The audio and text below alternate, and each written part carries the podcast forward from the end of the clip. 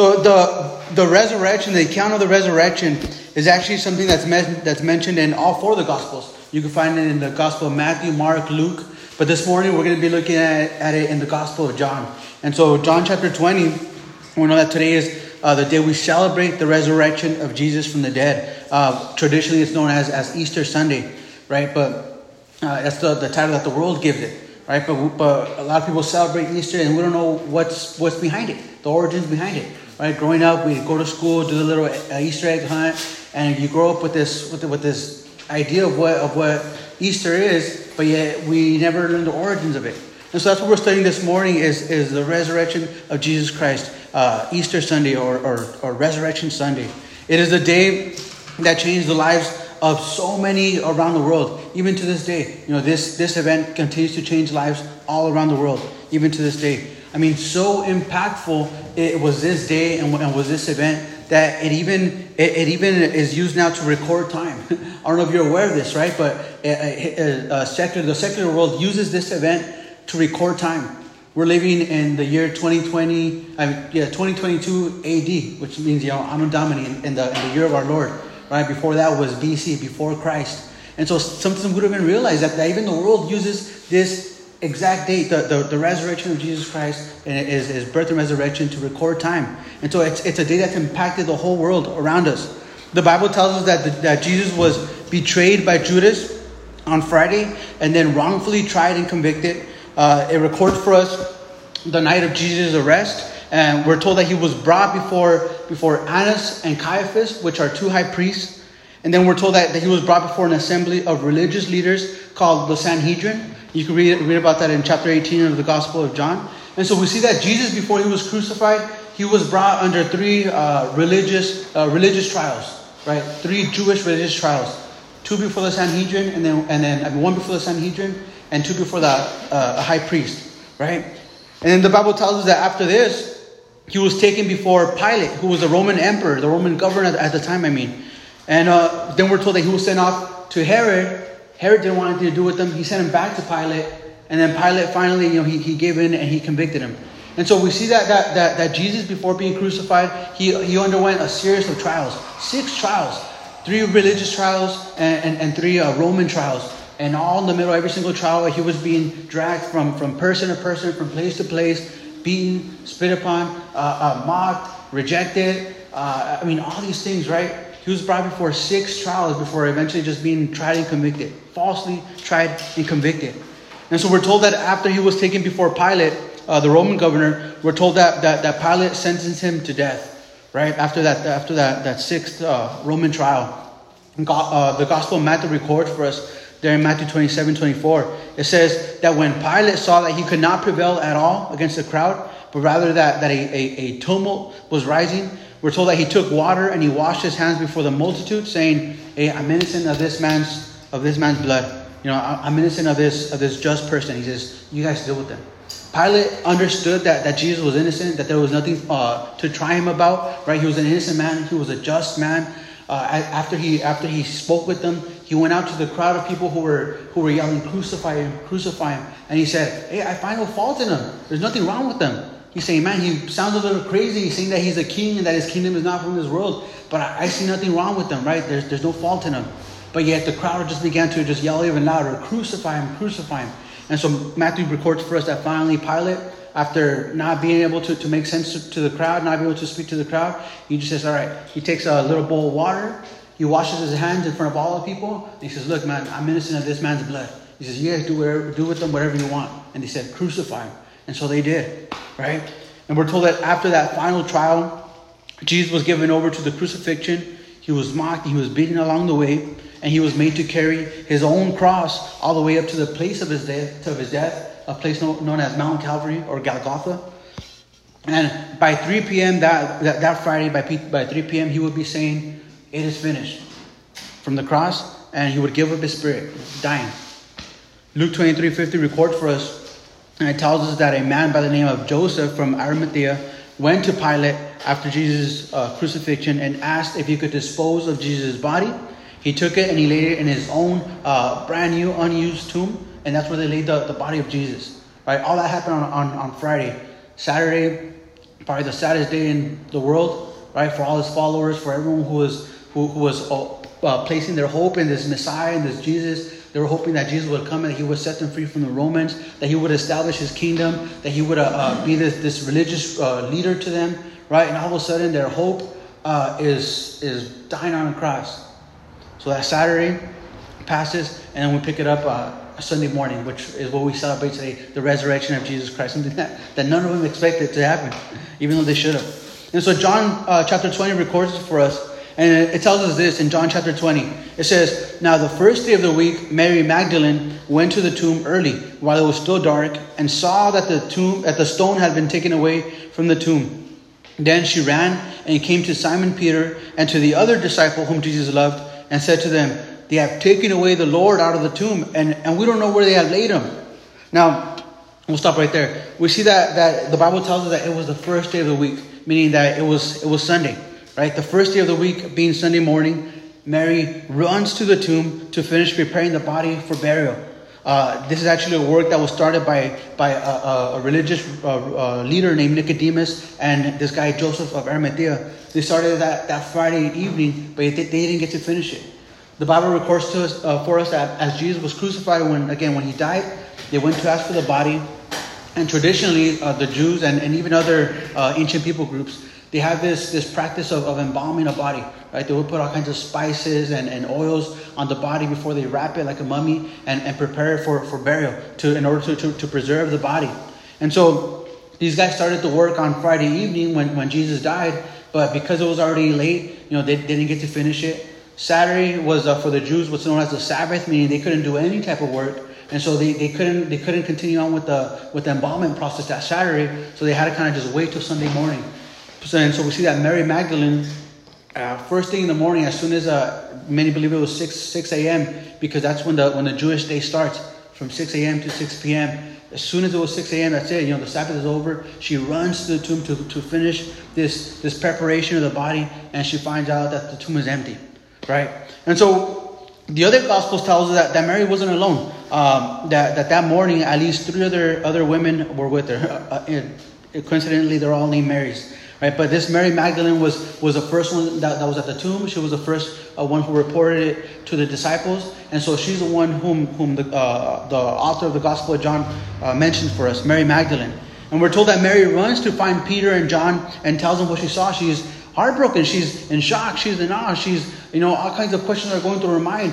There she goes, you know, she she just witnessed her her her, her Savior uh, crucified a couple of days earlier. She goes to the tomb and all of a sudden his body's not there, and, and this huge stone that covers the entrance of the tomb is gone, right? And so she finds Peter and John. She tell them what she tells them what's going on and what she saw. Now, interesting that, that this shouldn't have come as a surprise to them, since Jesus had already warned them before before his crucifixion. He had told them that he would be raised from the dead on the third day on many occasions. On one occasion, there, Mark eight thirty-one, we're told, it says, "And he began to teach them that the Son of Man must suffer many things, and then be rejected by the elders and the chief priests and the scribes, and be killed, and after three days rise again."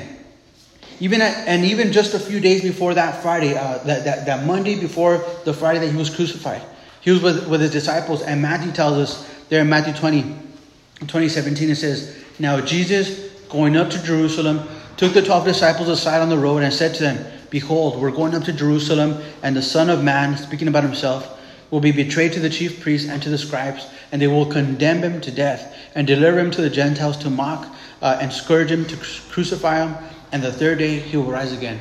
But yet, we see that for them, seeing that that, that brutal uh, betrayal and death of their Messiah and friend was just too much to bear. It's like everything that Jesus had warned them about or, or prepared them for, it just went out the window when they saw their, their Messiah crucified, right, right before their eyes.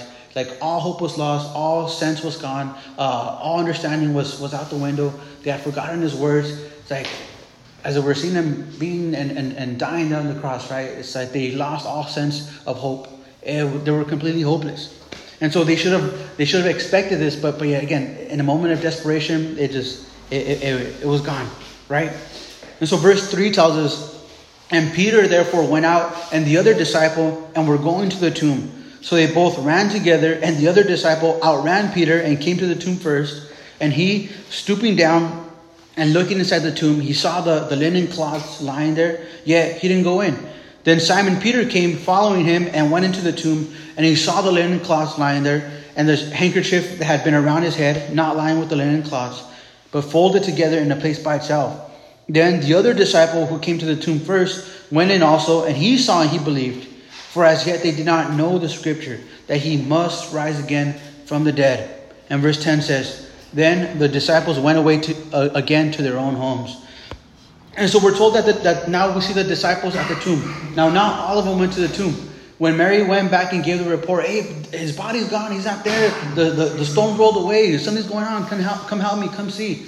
Right? She, we're told that she only goes to, to Peter and to John. And so Peter and John go running to the tomb. John records for us that he was faster than Peter. He outruns Peter, makes it to the tomb first. Right? And as he gets there first, he doesn't go all the way in. He just sees from a distance, oh man, he's, he's not there. He's kind of just peeking inside. But when Peter comes in, he's like, John, get out of the way. He runs all the way inside and he sees, right, and he notices that the tomb is empty. And so we're told that they get to the tomb, but they see no body.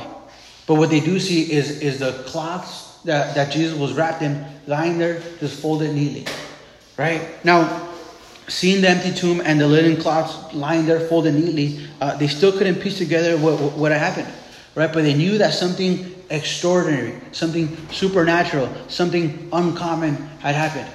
Because I mean, we've all seen pictures of, of mummified bodies, right? Or even seen mummies in real life uh, or movies. And, and just, just how, how, how they wrapped the bodies, that's how Jesus' body would have been wrapped in, right? In a linen cloth uh, filled with the spices, then, then wrapped in a linen cloth. And so in order for somebody to remove that cloth, they would have either needed to, to, to cut it right down the middle or to rip it open.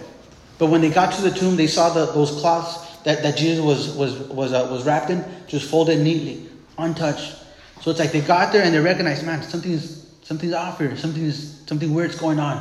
But we're told that that that that they did not know the scripture yet, that he must rise from the dead. It's not that they didn't know, it's that they couldn't comprehend it, right? They couldn't connect all the dots. They were wondering, man, what's going on here? And so verse eleven tells us, it says, but Mary stood outside the tomb weeping. And as she wept, she stooped down and looked into the tomb. And then she saw two angels in white sitting, one at the head and one at and the other at the feet where the body of Jesus had lain. And verse thirteen tells us, then she said, they said to her, woman, why are you weeping? And she said to them, because they have taken away my Lord, and I do not know where they have laid him. Now when she had said this, she turned around and saw Jesus standing there, and did not know that it was Jesus. And Jesus said to her, woman, why are you weeping? Whom are you seeking? And she, supposing that that she supposing that him to be the gardener, she said to him, sir, if you've carried him away, just tell me. Tell me where you've laid him, and, and, and I'll take I'll take him away. And verse sixteen says, Jesus said to her, Mary. And she turned and said to him, Rabboni, which is to say, teacher. She said, teacher, is that you? We'll stop right there. And so we see now now Peter and John, they go home. They get to the tomb. They see, yeah, it's, it's just as Mary had said. The body wasn't there, but yet those those cloths, those linen cloths that, that Jesus was wrapped in were laying there, neatly folded, but the body wasn't there. And so uh, they didn't do any type of investigation. They just recognized, man, something's off here. They went back home, probably pondering, probably thinking, you know, probably trying to uh, come come up with a, with an idea of what to do next. They went home, but Mary stayed behind. Right? That she didn't want to see anybody. She didn't want to talk to anybody. She didn't want to, you know, give anybody a report. She didn't want. She didn't want anything to do with anybody else. She she just wanted to stay there and and, and weep. Right? She was mourning, and so as she is weeping and, and looking inside the tomb, we're told that all of a sudden two angels appeared to her, and, and they asked her, "Hey, what's wrong?" You know, I, I think this is amazing because uh, you know Mary was just in such anguish, you know, and, and such desperation that she didn't even realize that two, you know, divine beings, heavenly beings are, are there with her inside the tomb. She wasn't able to recognize it. She's, there's these two angels speaking to her. All of a sudden, they appear out of nowhere, and she's just so caught up in her emotions, which is, I mean, it, I think it's a commendable thing, right? I mean, it shows how much uh, she loved the Lord. It showed uh, her devotion to the Lord, right? That she was just weeping. She was weeping while everyone else was at home talking about it, doing whatever. She just wanted to be there, you know, where, where, where she knew that he was at last. I love this about Mary. Right? We have a little bit of background on, on, on this specific Mary, Mary Magdalene. The Bible tells us in the in the Gospel of Matthew that this Mary Magdalene, when she first met Jesus, She came to Jesus, and the Bible tells us that she was possessed by seven demons. So she had a hard life. You know, these demons just took over her life. You know, they were, uh, I mean, we don't have any details, you know, but, but I mean, imagine being possessed by seven demons. You know, the most evil, wicked beings, you know, that you could think of, and they're possessing her body. So she was probably convulsing, probably, you know, all kinds of stuff that was going on with her. And so she comes to Jesus in that state, and Jesus cast out these demons from her. And she was forever grateful. Right? So she began to, to follow Jesus after that. And so it's this Mary, I mean, her devotion to the Lord. She knew what, what Jesus had done for her, right? What Jesus had done in her life. So, of course, all she wanted to do was just to be with them. You know, she, she had set her free from, from, what, from what was, was binding her, from what was, what was tormenting her all her life. So she, she her, her life was just a, a life that was just completely devoted to Jesus, to the Savior. And so we're told that as she's there, these two angels appear to her. They say, "Hey, lady, what's wrong? Right? Or, or, why are you crying?" She was just too caught up in the moment, right? She was too caught up in, "Hey, my, my Savior, my, my Lord, he's gone." And then we're told that all of a sudden she sees a third person. And then she hears a voice asking, "Woman, who are you looking for?" Now, the Bible tells us that Mary saw Jesus, but she didn't recognize him. She talked to him. She thought he was a gardener. She, she said, it says that, that her supposing that he was a gardener, she said, "Hey, man, if you've taken his body, just tell me where, where'd you put it. Right? I'll go pick it up. You just tell me where it's at." Right? She didn't recognize that it was Jesus. Now, we don't know if if, uh, if he looked different, or if maybe uh, he, maybe he just disclosed his his appearance to her at that moment. But for whatever reason, uh, she didn't recognize him. we we have another instance of this in the Gospel of Luke. In the Gospel of Luke, we're told that once the Lord was resurrected, after he appeared to Mary, we're told that he appears to two disciples on, on, on the road to a city named Emmaus. And as these two guys are walking, two disciples are walking, Jesus all of a sudden appears to them. They didn't even recognize him. You know, we don't know if, again, if he maybe looked different, if, he, if their kind of their sight was just uh, closed to that at that moment. It was something supernatural. We're told that as these, as these two disciples are walking on the road to Emmaus, they're talking amongst each other, and Jesus comes up and joins the conversation. He says, "Hey, man, what are you guys talking about?" And they're like, "What? Are you new here? Or are you are you new in town? Are you a a, a, a pilgrim, a sojourner? Haven't you heard what's been going on?" And Jesus says, "No, what's going on?" He says, "Well, there's this Jesus of Nazareth. We thought he was the Messiah. We thought he was going to deliver us. We thought he was the King of Israel. And all of a sudden, they, they give him up to crucifixion, and the, and the Romans crucified him, and he's dead, and now we don't know what to do." And then Jesus, again, them not realize that it was Jesus, he begins to, the Bible tells us that he opened up the scriptures to them, and starting from the Old Testament, begins to point out every single scripture that was prophesied about him, right, and about his crucifixion. He gave them, like, the best Bible, the most ultimate Bible study in the world. Right? Imagine getting a Bible study from Jesus in the Old Testament. Showing, "Oh yeah, see that verse? That was about me. Remember that? Yep, that's talking about me." And so he begins to give him this Bible study from the Old Testament, pointing to all the scriptures that we're talking about himself. And then we're told that these guys, again, they didn't recognize it was Jesus. Then they invite him into their home, and, and as he was eating with them, we're told that Jesus takes the bread, and he, and he breaks it open, he breaks it apart, and he blesses it. And at that moment, we're told that their eyes were open. They're like, "Oh, who's the Lord?" And he was gone from their midst. Right? And then they were saying, "Man, I knew it, man. Didn't your heart burn when he spoke to you? When he was opening up the scriptures, wasn't your heart burning? I knew there was something about him." And But we see that, that the Lord was, was, was gone from their midst. Right? And so we see that, that Jesus is now in his glorified body. And again, for whatever reason, he was able to, to, to, to conceal his appearance to Mary, to his two disciples.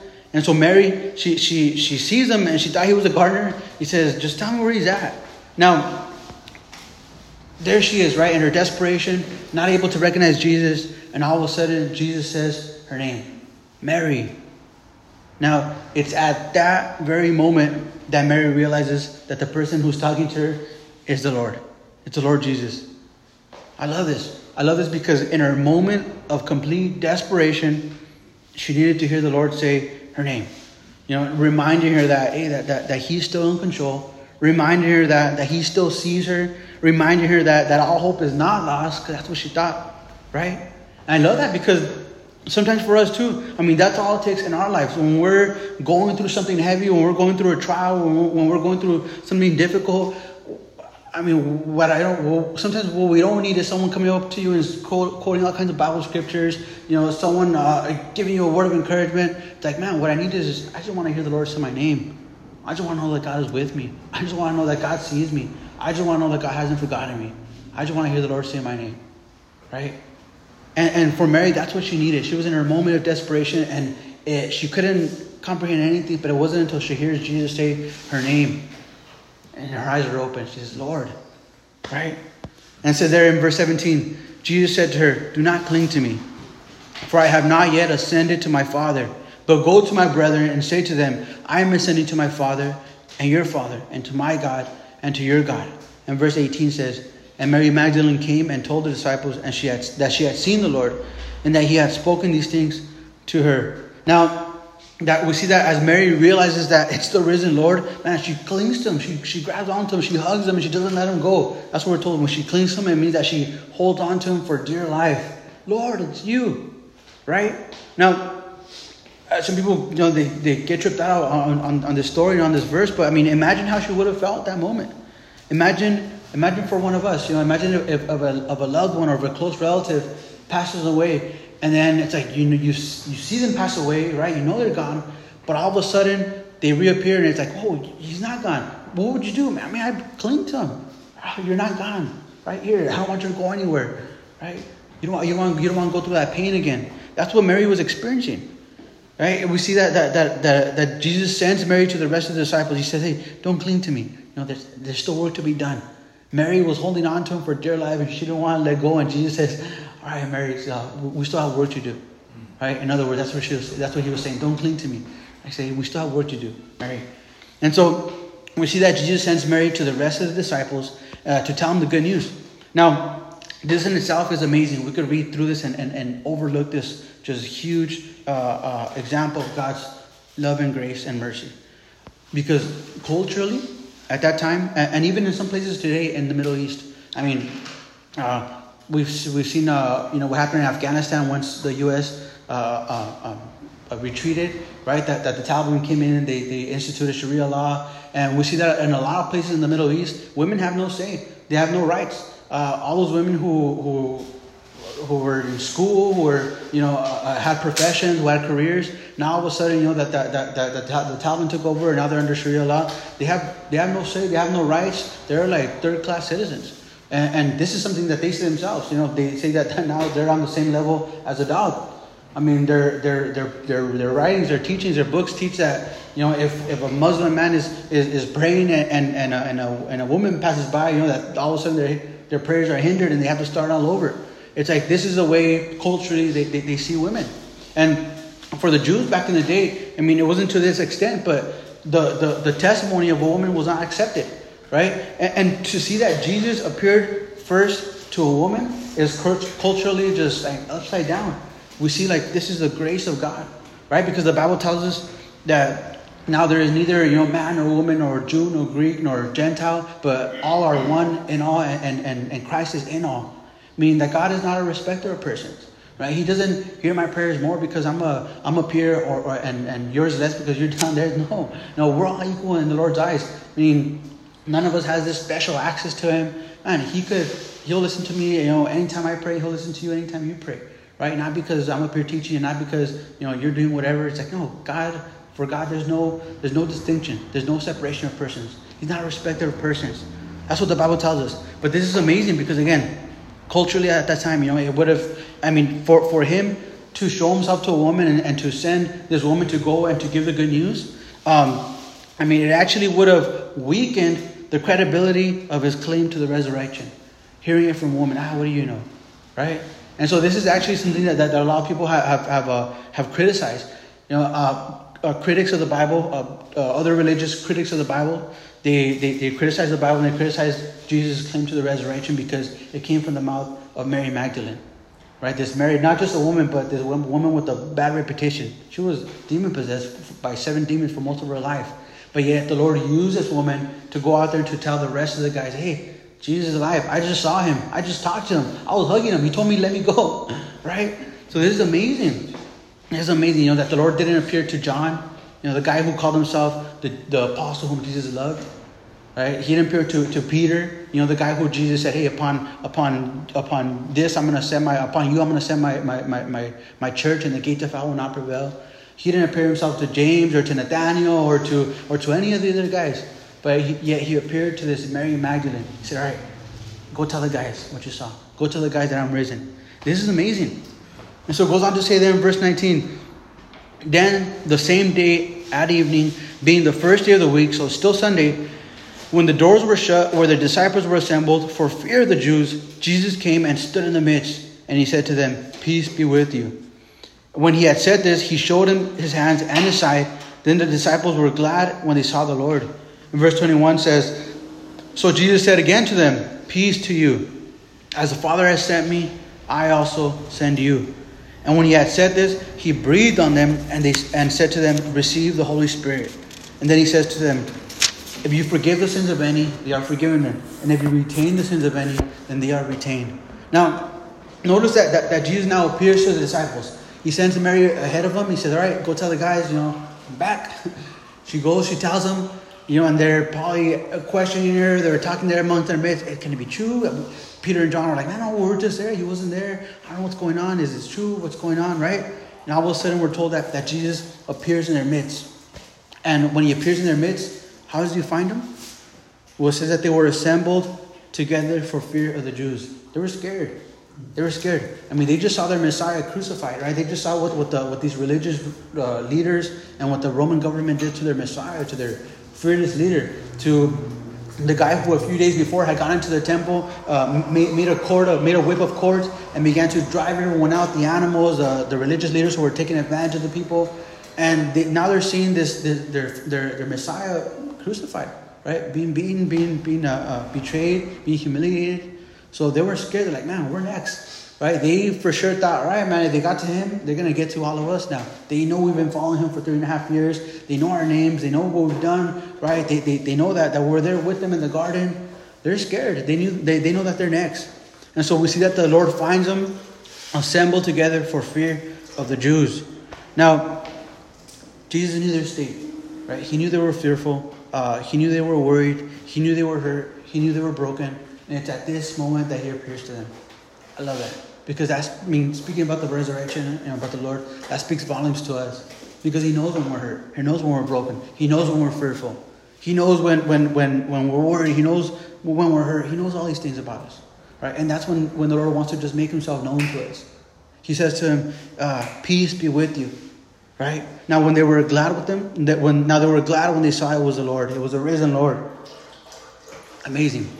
Right? In our in our times, when, when we're going through all these things too, the Lord wants to just show up in our lives, right? And, and, and allow his peace to just to reign in our lives. Paul tells us there in Philippians four, six through seven, he says, uh, "Be anxious for nothing, but in everything, by prayer and supplication, with, with thanksgiving, let your requests be made known to God. And the peace of God, which surpasses all understanding, will guard your hearts and minds through Christ Jesus." The Bible tells us also in Isaiah twenty-six three, it says, Uh, now, uh, "You will keep him in perfect peace whose mind is stayed on you because he trusts in you." All right? God's desire is that we would experience this perfect peace that that, that only the Lord can offer. And so we're told that, that uh, again, that the Lord just appears to them out of nowhere, right? Now, interesting that the, that the writer of this gospel, John, he makes it a point to, to, to mention that the doors were shut. He says, hey, the doors were shut and Jesus just appeared there in, in the midst. Imagine if we're the disciples and we're here, all the windows are closed, the blinds are are are, are, are shut because we don't want the, the guys to see us, right? I know they're looking for us. And all of a sudden, we're right here talking about the Lord and boom, he appears. "Hey, what's up, guys?" That's, that's what happened. Right? They were just talking amongst themselves. They're fearful. And all of a sudden, the Lord appears. And John tells us that the, do- that the doors were shut. And all of a sudden, Jesus was just in the room. We see that Jesus now in his glorified body. Right, the, the the glorified body of the Lord was not subject to natural laws, and it wasn't a spirit either. It wasn't like he wasn't like a ghost, right? A lot of people think that he was like they, that when he was resurrected, it, it wasn't a physical resurrection. But we see that the resurrection of Jesus was a physical resurrection. There's a big uh, organization out there known as the Jehovah's Witnesses that teach that that, that Jesus didn't resurrect in in a, in a bodily form, in a physical form. They reject the the, the the divine resurrection of Jesus Christ. And they say, no, he resurrected, but in a spirit form. But no, we see that, that it was a physical form, right? He It was a glorified body. He was not subject to natural laws anymore. He could appear and disappear, right? He could uh, be with the guys on the road to Emmaus and then be with these guys now at the house. And then we're told that he appeared to some uh, like five hundred people afterwards. But yet it was a physical body, right? We're told that when he appeared to them, he says, look, he, he showed them the, the wounds on his hands. He said, look at the wounds on my hands. Look at the wound on my side. Later on, he's going to tell Thomas, hey, Thomas, look, put your finger on my side. And Thomas is like, oh, what the? It's real. right? And so it was it was an actual physical resurrection. It was in a spirit. There in the Gospel of Luke, Luke twenty-four, twenty-four thirty-seven, we're told, it says, but they were terrified and frightened. When, when this happened, it says that they were terrified and frightened, and they supposed that they had seen a spirit. And then Jesus says, behold my hands and my feet, that it's me.